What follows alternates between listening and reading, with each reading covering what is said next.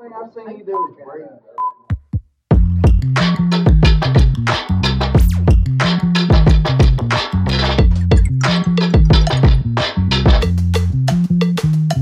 De staat van het verhaal. Welkom bij de Staat van het Verhaal, een plaats voor onvergetelijke verhalen.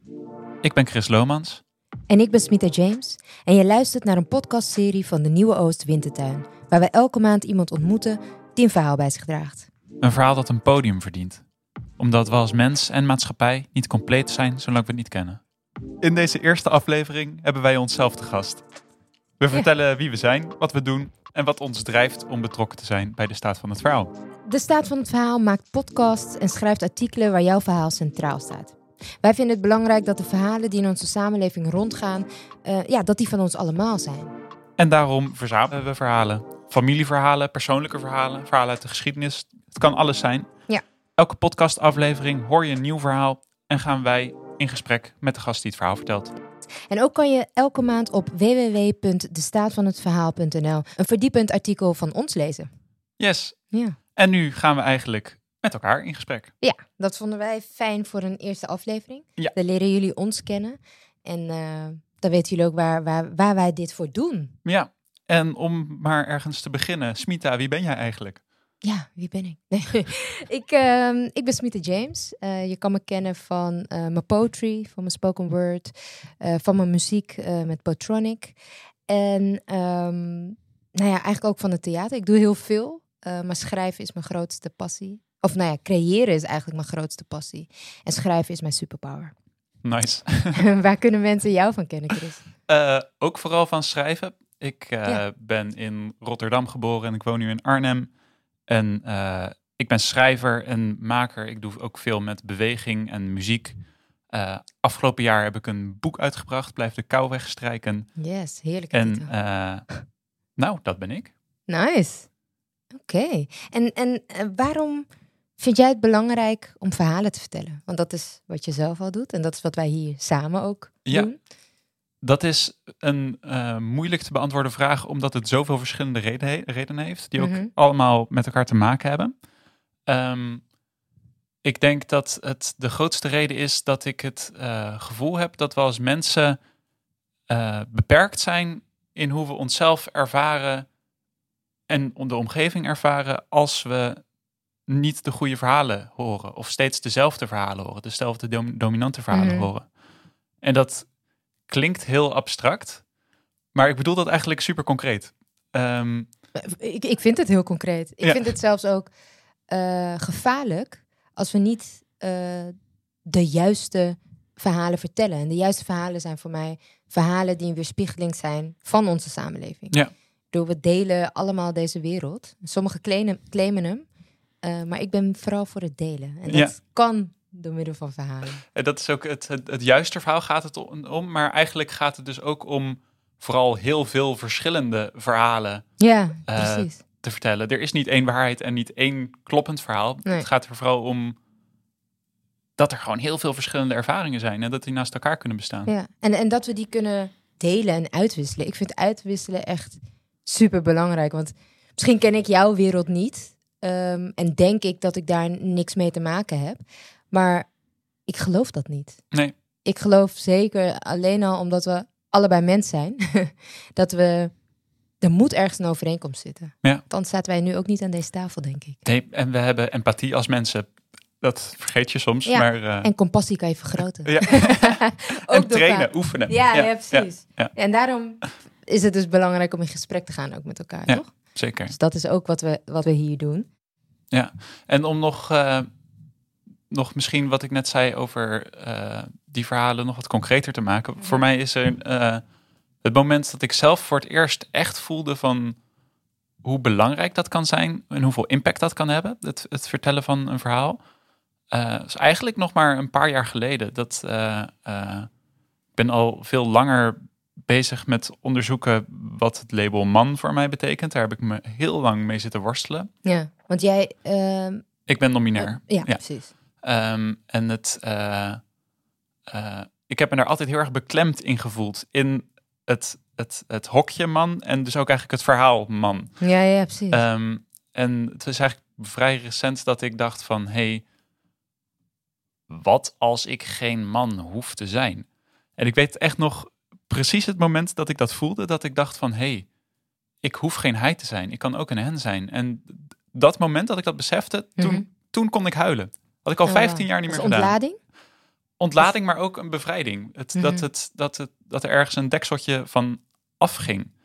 En ehm, in, de, in de periode daarna ging ik ook steeds meer dingen van mezelf ontdekken. Ontdekte ik dat mijn lichaam ook sierlijk kan zijn. Dat, dat ik allerlei verschillende gevoelens die ik gewoon heel lang niet meer had gehad of nooit had ervaren, die, Wow. die waren er ineens. Ja. En dat is voor mij dat dat eh, door, door een ander woord voor mezelf te gebruiken, vertel ik een ander verhaal over mezelf. En toen verschoof er zoveel, dus dat dat zoveel impact heeft. Ja. Maar hoe kwam je daar dan achter dat, dat, dat jij ook je eigen verhaal mag vertellen? Want dat is eigenlijk wat ik hierin hoor. Da, da- daar moet dan toch een, een... Wat was de katalysator daarvoor? Dat is best wel een goede vraag. Ik denk dat ik heel lang bezig ben geweest met me verhouden tot het al bestaande verhaal. Namelijk, ik ben zo geboren met dit lichaam, dus ik ben een man, dus ik gedraag me zo. Ja, dus de norm. Precies. Ja. Ehm, en ik denk dat dat eigenlijk zo dat ik heel lang daarmee bezig ben geweest. En eigenlijk pas eh, doordat ik zelf andere non-binaire mensen leerde kennen, dat ik dacht van, oh, maar dit kan ook. ja, zo ja. Ja. Ja. En eh, voor jou, wat vind jij belangrijk aan verhalen vertellen? En waarom vind jij het ook belangrijk om de verhalen die wij nu met de staat van het verhaal gaan verzamelen? Waarom, waarom vind jij dat belangrijk? Nou, voor mij is het eigenlijk... De essentie van wat jij vertelt zit hem bij mij ook. Alleen vecht ik niet met het hokje man. Maar wel met... ehm, en niet zozeer met vrouw zijn, maar wel met... eh, of nou ja, nou wel. Ook met vrouw zijn. Omdat ehm, ik aan heel veel dingen moest voldoen. Eh, maar ik het gevoel had dat ik dat niet eerst zelf mocht ontdekken. Ik moest netjes zitten, want je bent een meisje. Dat is ook heel Surinaams hoor. Maar ehm, ik moest van alles. Ik moest ook ehm, eh, de meisjes huishoudelijke dingen doen, zeg maar. En ik was niet lui ervoor, maar ik dacht wel... "Ah, Waarom moet ik dat doen? Waarom moet mijn broer dat niet dan? Ja. Weet je wel? Ja. Niet dat mijn broer dat helemaal niet hoefde te doen, maar het werd echt zo expliciet gezegd, Ja. gezegd of gevraagd, weet je wel? En ehm, ik voel me vrouw, maar ik hou niet van labels. Nee. En dat is soms heel dubbel, want ehm, ja, ik voel me wel echt vrouw. En, ehm, maar als je hey dude tegen mij zegt, ik zeg ook heel vaak dude, ja, dat, dat, daar, dat resoneert ook bij mij. Dus dat man-vrouw is voor mij niet per se eh, wie ik ben. Ik denk dat dat soort labels veel meer voor een ander is. Maar ik, ik vind dat bedrukkende en dat van alles moeten, dat vind ik heel lastig. En Ja. daarom vind ik het heel belangrijk om verhalen te vertellen, want dat hoeft dus niet. Ja. Het feit dat jij ook nu, ehm, dat, dat is mijn interpretatie, hè, moet kiezen voor een ander label, vind ik heel stom eigenlijk. Ondanks dat ik je label respecteer, hè. maar het, die gedachte daarachter, dat je moet, je, jij hebt dan een hele tijd in conclave gezeten met jezelf, terwijl je bent gewoon goed zoals je bent. Precies. Je je bent je aan het verhouden tot iets. En eigenlijk zou, dat, zou je willen dat je gewoon jezelf kon ontdekken. En Ja. that's all. Ja, en, ehm, en dat ik inderdaad niet hoef te luisteren alleen maar naar verhalen die er worden verteld, omdat er mensen zijn, voor mij zijn geweest. Ehm, maar dat je eigenlijk ook kan zeggen, nou, dit is mijn verhaal. Hey, wat is jouw verhaal eigenlijk? Weet je wel? En dat, dat vind ik heel belangrijk en dat heb ik eh, mogen ontdekken, bewust en onbewust, door, door mijn schrijven en door mijn gedichten. Want dat was mijn uitlaatklep. Ja. Eh, ik had niet per se een publiek toen de tijd, toen ik eh, tien was en begon met schrijven. Dat zou wel cool zijn. Ja, ja, Als je dan ja, een bestseller ja, bent. knuffels. maar ja, daar had ik gesprekken met mezelf, met de wereld, met mijn ouders, ehm, op papier. Eh, en die verhalen hebben mij gesterkt. Ondanks dat ik op dat moment niet zo goed wist wat ik deed. maar zo belangrijk is het dus om verhalen te vellen- vertellen. Alleen al voor jezelf. Ehm, schrijven helpt mij ook om inzicht te krijgen in het verhaal waar ik nu middenin zit. Ehm, en dat heeft weer raakvlakken met het leven dat ik Ja. leid. Ehm, En in de, de voorbeelden die we nu hebben gebruikt, die gaan vooral over gender. Maar Ja, dit kan ja. natuurlijk veel breder zijn dan dat. het is ook breder, toch? Ja, zeker bij de staat. Nou ja, weet je, dat in, in dat ontdekken, eh, jezelf mogen zijn, even afgezien of dat gender is of niet, maar jezelf ontdekken heeft ook te maken met, ehm, met Jezelf je in de maatschappij. Precies. Ja. Ja, met, met, ik wilde inderdaad zeggen met het lichaam die rond Ja. loopt op deze aardbol. Ehm, en wat ik heel belangrijk vind aan verhalen vertellen is dat ehm, we worden groot, of tenminste, ja, we worden grootgebracht in een wereld waarin eh, wordt gedaan alsof de norm of dat het is. Ja. En dat stootte mij heel vaak tegen de schenen. Niet alleen ehm, ehm, door kleur, maar alles is wel weer verweven met dat Ja. bij mij. Ja. En ehm, wat ik helemaal belangrijk vond, is het moment dat ik een keertje ehm, eh, hoofdpijn had.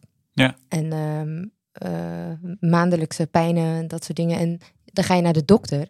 En de dokter vertelt je om eh, een paracetamolletje of een ibuprofen eh, te slikken. En rust te houden. Nou, ik op de bank liggen. En ik ga altijd de bijsluiter lezen, want dat heeft mijn moeder me heel goed geleerd. en daar las ik opeens, ehm, kan schadelijk zijn voor de negroïde vrouw. Hoor, hoor de taal ook erin, hè? Ja. En daar schrok ik van. Eén, omdat er stond negroïde vrouw. ja, holy. Ja. Ja. En, en twee, schadelijk. Waarom staat dat zo expliciet vermeld? Heel veel mensen lezen de bijsluiter niet. Ja. En zeker niet zoiets als eh paracetamol of ibuprofen of whatever Ja. andere eh, pijnbestrijdingsmedicatie. Ja. Maak geen reclame hier. maar daar, als ik dat niet zelf had gelezen en als ik daarna niet andere artikelen had gelezen, ehm, en dat zijn dus ook verhalen van andere mensen die dat meemaken, dan zou ik misschien heel anders met mijn lichaam zijn omgegaan.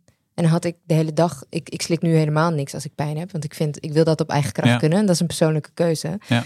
Eh, maar ik ken ook heel veel mensen die wel te pas en te onpas het slikken. Ja. Eh, en ondanks dat ik vind dat iedereen moet doen wat hij wil, eh, ben ik me heel erg bewust van, van dat dat verhaal niet bij iedereen bekend is. Ja.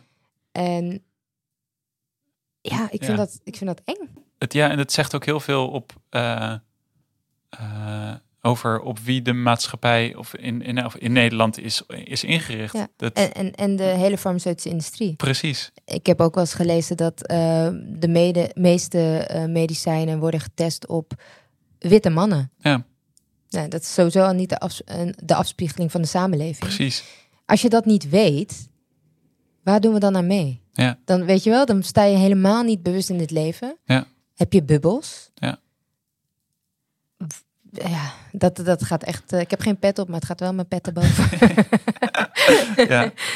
maar eh, weet je, en dat. dat zijn denk ik ook heel veel, heel veel verschillende soorten mensen die inderdaad op een bepaalde manier dan niet volgens die buiten de, de norm eh, vallen bij wat, wat dan normaal zou zijn. Ik, ik moet ook denken Ja. aan dat ik sinds een jaar naast een eh dakloze opvang woon. Ah. En dat is super confronterend ook wel om te zien. Het, het zijn heel, heel stom. Het zijn dingen die je weet ja. dat dagelijks mensen buiten slapen. Ook in de kou, ook als het sneeuwt. Mhm. eh, en dat die gewoon hele dagen buiten doorbrengen. Maar om dan toch weer elke dag te zien dat diezelfde groep mensen zich jarenlang gewoon elke dag om vijf uur voor de dakloze zich verzamelt. Dat is best wel. Het confronteert heel, mij heel erg met. eh, nou, hoe makkelijk ik het zelf heb wat dat betreft natuurlijk. Ehm, maar het is ook zo zuur, omdat dat ook iets is wat gewoon makkelijk op te lossen is. Er zijn verschillende onderzoeken? Ja. ook geweest, bij- bijvoorbeeld een project als Housing First. Mhm. Als je gewoon een, eh, een dakloos persoon eh, gewoon een huis aanbiedt, basisinkomen eh, in principe, dan, is, dan kan zo iemand heel makkelijk het leven weer oppakken. Ja. En dat is financieel, het, kost dat, het kost gewoon minder dan al die, eh, eh, al die rompslomp en, eh, Dan wat we nu en aan doen opvang. zijn. Precies, ja. Ja. Maar dat ge- gebeurt dan niet. Wa- waarom denk jij dat dat niet gebeurt? Want dit, dit is ook echt iets wat ik ehm, lastig vind. Ehm, Want het is zo simpel, toch? is zo In simpel, theorie is ja. het heel simpel. Nou, ik denk dat, dat, dat dit dan, dit specifieke voorbeeld komt door een soort van neoliberaal verhaal van dat iedereen verantwoordelijk is voor het eigen leven en je Mhm. eigen lot. En dat soort, dat soort eh, eh, omstandigheden moet je zelf oplossen en je moet jezelf financieel dragen. Ja, dus we zijn heel individualistisch Ja, dan. ik, de- ik denk, dan, dat, ik denk maar- dat het daardoor komt. En dat is ook mijn hoop met een project als dit. Dat als we gewoon meer verhalen kunnen vertellen. eh, en dat die aan een breder publiek toe- toegankelijk maken. Dat dan ook Dan leidt het ook tot andere inzichten. precies. En dat Ja. mensen hun empathie dan kunnen eh, uitstrekken naar mensen ehm, tot wie ze normaal niet, eh, in wie ze zich normaal niet zouden inleven. Ja. ja, want we doen altijd alsof iemand een ander leven leidt, alsof je daartoe niet zou kunnen verhouden. Ja. Terwijl dat is, dat is, dat is dus ook zo'n bubbel. Ja. En dat laatst, en dat is, ik schrok daar een beetje van, maar ik was ook weer niet verbaasd. Ehm, ik, ik ga naar een therapeut en eh, hij eh, verwelkomde mij, verwelkomde mij. En, eh, maar hij zei iets- in het Spaans of zo. En eh, toen zei ik, oh, wat, eh, wat een leuke verwelkoming. Weet je. En toen hadden we het op een gegeven moment over eh, cultuur. Hij is overigens niet Spaans hoor, maar hij Nee, dat. Spaans was eigenlijk een, Dat beetje, was- beetje random. Een beetje random. Ja. Ik denk dat hij zijn, eh zijn talenknobbel even aanhad. Ja. Maar ik vond het wel heel leuk hoor. Maar en, eh, uit dat kwam voort eh, dat hij me vroeg naar mijn identiteit, mijn Surinaamse identiteit. En hoe, hoe wat voor grote rol dat speelde of niet speelde in mijn leven. En ik zei ja, een hele grote rol, want het is wie ik ben. Toen vroeg hij naar mijn Nederlandse eh, identiteit. Ik zeg ja, maar die ook. Ik zeg, want ik ben in Nederland Ja. geboren, dus het is niet eh, of-of, het is en-en. Ja. Nou, heel lang verhaal. ehm, kwam het erop neer dat hij, dat ik eigenlijk de eerste eh, donkere persoon ben die zo dicht. Waar, waar die zo'n gesprek mee had Ja. gevoerd. Ja. En nu ik het ook weer vertel, denk ik ook echt, wow, dat dat dan? nog Ja. kan in, in, in, deze tijd. Want hoe oud was die therapeut ongeveer? Oeh, durf, ik eigenlijk niet te zeggen, weet ik niet. maar wel al, ehm, ja, ik weet niet of hij mijn vader kan zijn, maar ja, wel. Ik denk In dat die hij, richting, ja, ja. in die richting. Ehm, dus ik was verbaasd. En mind you, ook weer niet verbaasd. Want dat is dus... Ja. Ik, ik moet sinds kleins af aan, of ik nou wil of niet... moet ik, me, moet ik rekening houden met mensen die zich niet tot mij verhouden. Ja. Dus daar word je heel bewust van. Je wordt heel bewust van de kamers die je binnen eh, loopt. De tram waar je instapt, de trein waar je instapt. De klaslokalen. Het maakt niet uit waar je gaat. Ja. Ehm, ik ben me bewust van dat ik in werelden stap die niet per se eh, ehm, mij representeren. Anyways, hadden we een heel gesprek over en hij, ehm, hij was heel verwonderlijk in de dingen die ik zei. Ik vertelde hem een beetje van hoe ik, eh, weet je, dat racisme een alledaags ding is. Dat ik dat van kleins af aan daar al in leef. Ehm, en hij vroeg mij van, ja, vind je, dat, vind je het vervelend dat je de hele tijd dit verhaal dan moet vertellen? Ik zeg, ja, maar ik doe het ook niet meer. Ja. Ik zeg, ik doe het nu bij jou omdat wij een goede band hebben. Het Ja. was ook gewoon een heel fijn gesprek hoor. Ik zeg van, maar racisme is niet mijn probleem. Nee. Het is jullie probleem, om even te generaliseren. Ik zeg het, en ik maakte het ook persoonlijk. Ik zeg, het is jouw probleem. Ja. Ik zeg, ik vind het eigenlijk een beetje zielig, zei ik, weet je wel. Dat, dat- toen begon hij een beetje te lachen. Ik zeg, ja, ik vind het zielig, omdat jij wordt heel lang in een bubbel gehouden. Ja. En denkt dat je het leven kent. En dan hier nu, een paar jaar later, een volwassen man. Zit teg- tegenover een volwassen vrouw. En dan, ik zie gewoon aan je dat je kleiner wordt... doordat ik je mijn verhaal vertel. En dat je daar totaal niet bewust van bent. Terwijl je volgens mij elke dag wel donkere mensen ook ziet lopen. Ja. Eh, hij was gewoon in een grote stad. Dus ho- hoe kan het dat jij daar zelf niet over nadenkt en dat dat nu pas komt omdat ik over jouw drempel stap hier in de praktijk? Ja. Eh, dat het dan opeens een lampje aangaat, want ik ben dan dichterbij. Ik heb dan dus eerst weer een stap moeten zetten. Ja. Ik ben me wel namelijk bewust hoe mijn buurvrouw eh, woont en wat voor gebruiken ze hebben. Ja. Weet je, als kleinkind, ik rook dan al de, de chroma, weet je wel. Dat ik echt dacht, oh, ons vlees ruikt niet zo. maar weet je, van die kleine verschillen. Ik, ik snap gewoon niet dat je niet nadenkt over je medemens. Ja. En Ja, het, zegt, ja, het zegt heel veel over eh, de mensen die je om, me- om je heen hebt. Dat Ja. dat echt een bubbel kan zijn. Maar ook naar de mensen naar wie je luistert. Want als je gewoon de krant leest, dan Nou, kom je ook al die. best wat Ja, te weten. Ja, zeker. En, Maar da- daar hadden we het toevallig ook over. En dan, ik zei van, ja, oké, maar we leven nu een tijd, Black Lives Matters, eh daar kwam hij zelf mee. Toen zei hij, eh, ik zeg, wat denk je daar dan van? Als je dat leest, denk je dan niet, shit man, elke dag gaat er wel, weet ik veel, gaan er wel, weet ik veel, hoeveel zwarte mannen eh, eh, nou, in Amerika al dood, of in Ja. de wereld. Maar even gefocust op Amerika.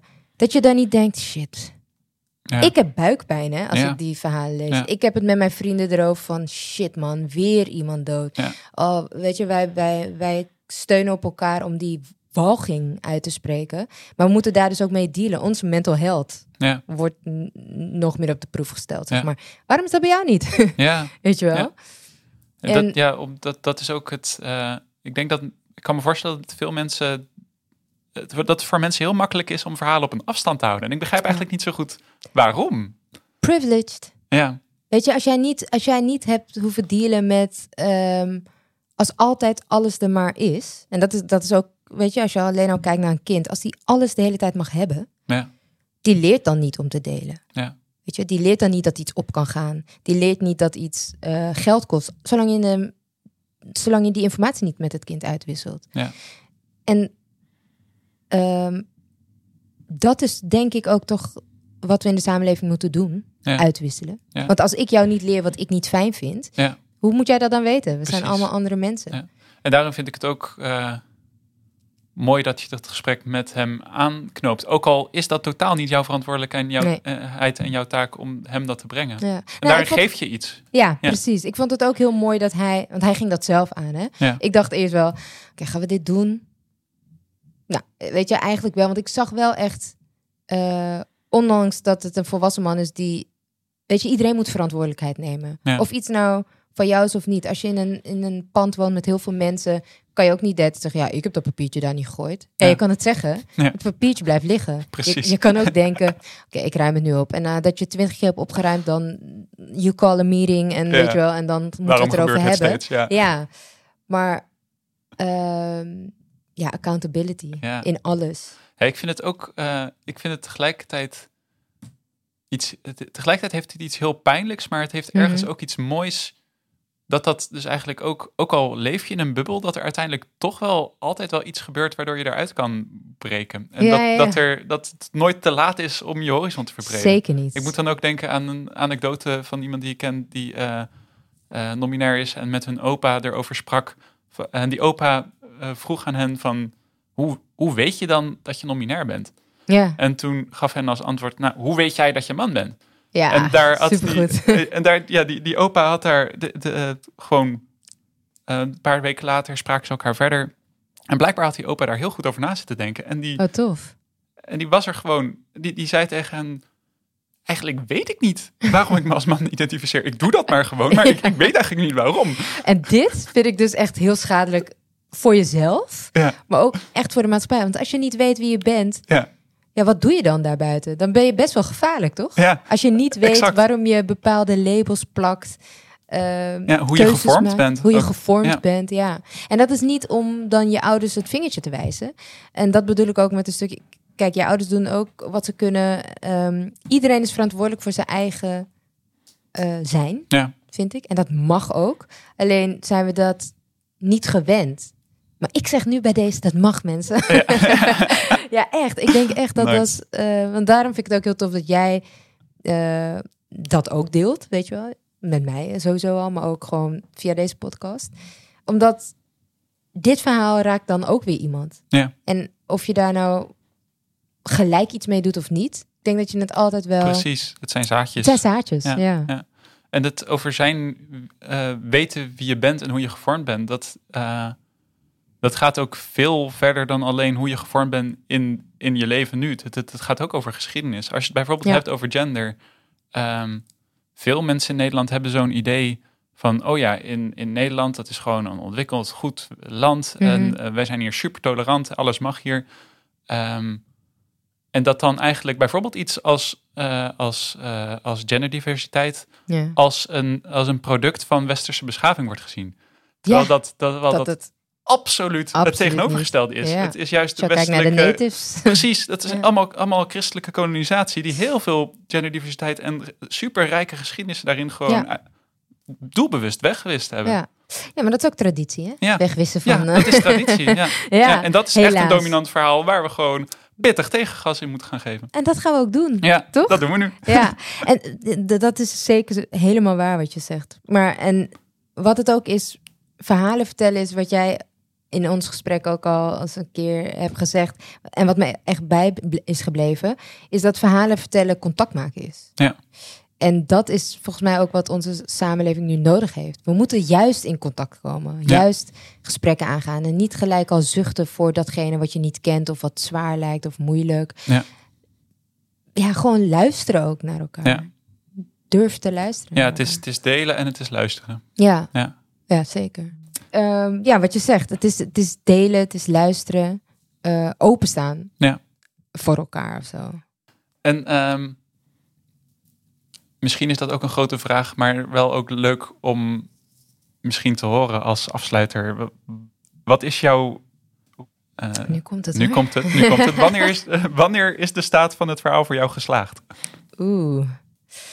Als er geen oorlog meer is. maar, dus dat gaat nog heel lang door. Maar nee, ja, wanneer is het geslaagd? Het is geslaagd als wij ehm, in contact kunnen komen met mensen die de essentie van de staat van het verhaal kunnen eh, begrijpen en dragen. En dat wil dus zeggen, dus die zich vrij voelen om met ons, want het is niet eh, voor ons, het is met Ja. ons ehm, de wereld nog meer te verrijken met alle verhalen die er al rondzweven. Want het is niet zo dat we nu verhalen gaan verzinnen. Nee. De verhalen exact. zijn er al. Ja. Ehm, en ik- ja, dan is voor mij denk ik de staat van het verhaal geslaagd. Ja, en moeten we het smart maken? ik denk dat dit prima is. ja, toch? en voor jou? Nou, hetzelfde. En eh, het lijkt ik hoop heel erg dat we, eh, en volgens mij zijn we daar ook gewoon mee bezig, om eh, hier een, een podium en een plaats, een platform van te maken waar mensen zich welkom voelen om zichzelf te delen. Ja, precies. Ja. Ja. En eh, om daar een concreet doel aan vast te stellen. Mijn meest megalomane verlangen is eh, dat dat ook leidt tot een andere verkiezingsuitslag over vier jaar. Yes, Lord, please. oh. Oh. Ja, ja, die. eh, even heel snel. Wat, wat, wat, wat zijn jouw gedachten Ehm, van de uitslag dus? Of wat Ja. voel je? Ik vind dat eigenlijk ja, gewoon ik veel vind het, ja, precies. Ik, ik vind het, ik vind het angstaanjagend eigenlijk. Ja, hè? Dat het, eh, dat, eh, nou ja, dat, dat er blijkbaar zoveel, eh, zoveel, zoveel onverwerkte emoties Mhm. rondzweven in de Ja, samenleving, dat, ja. er, dat, dat er zoiets kan gebeuren. Dat, Ja. dat, dat, dat moet beter kunnen. Ja. En ik denk, ik denk dus ook dat dat. ehm, eigenlijk had ik serieus het gevoel van zie, en daarom moeten we dus nog meer verhalen Ja, vertellen. ja. Like seriously, want er is zo'n afstand. Ja. Zo rechts, weet je wel. Ja. En ehm, ja, dit is super, eh, super nodig. Ja. Dus Ja. zijn nu officieel op zoek naar mensen We zijn begonnen. ja, die verhalen dragen. Ja, dus eh, heb jij een verhaal Ja. wat je met ons zou willen delen en met het publiek via deze podcast? Yes. Eh, ga dan sowieso naar de www.destaatvanhetverhaal.nl. Daar vind je een contactformulier en dan kan je je verhaal naar ons opsturen. Ja. En wie weet zit je dan gewoon volgende maand bij ons aan tafel. Precies. Wij kijken er naar uit. Ja, heel Dit veel was zin hem, in. de eerste aflevering van de staat van het verhaal. Hoera. Yay. De staat van het verhaal.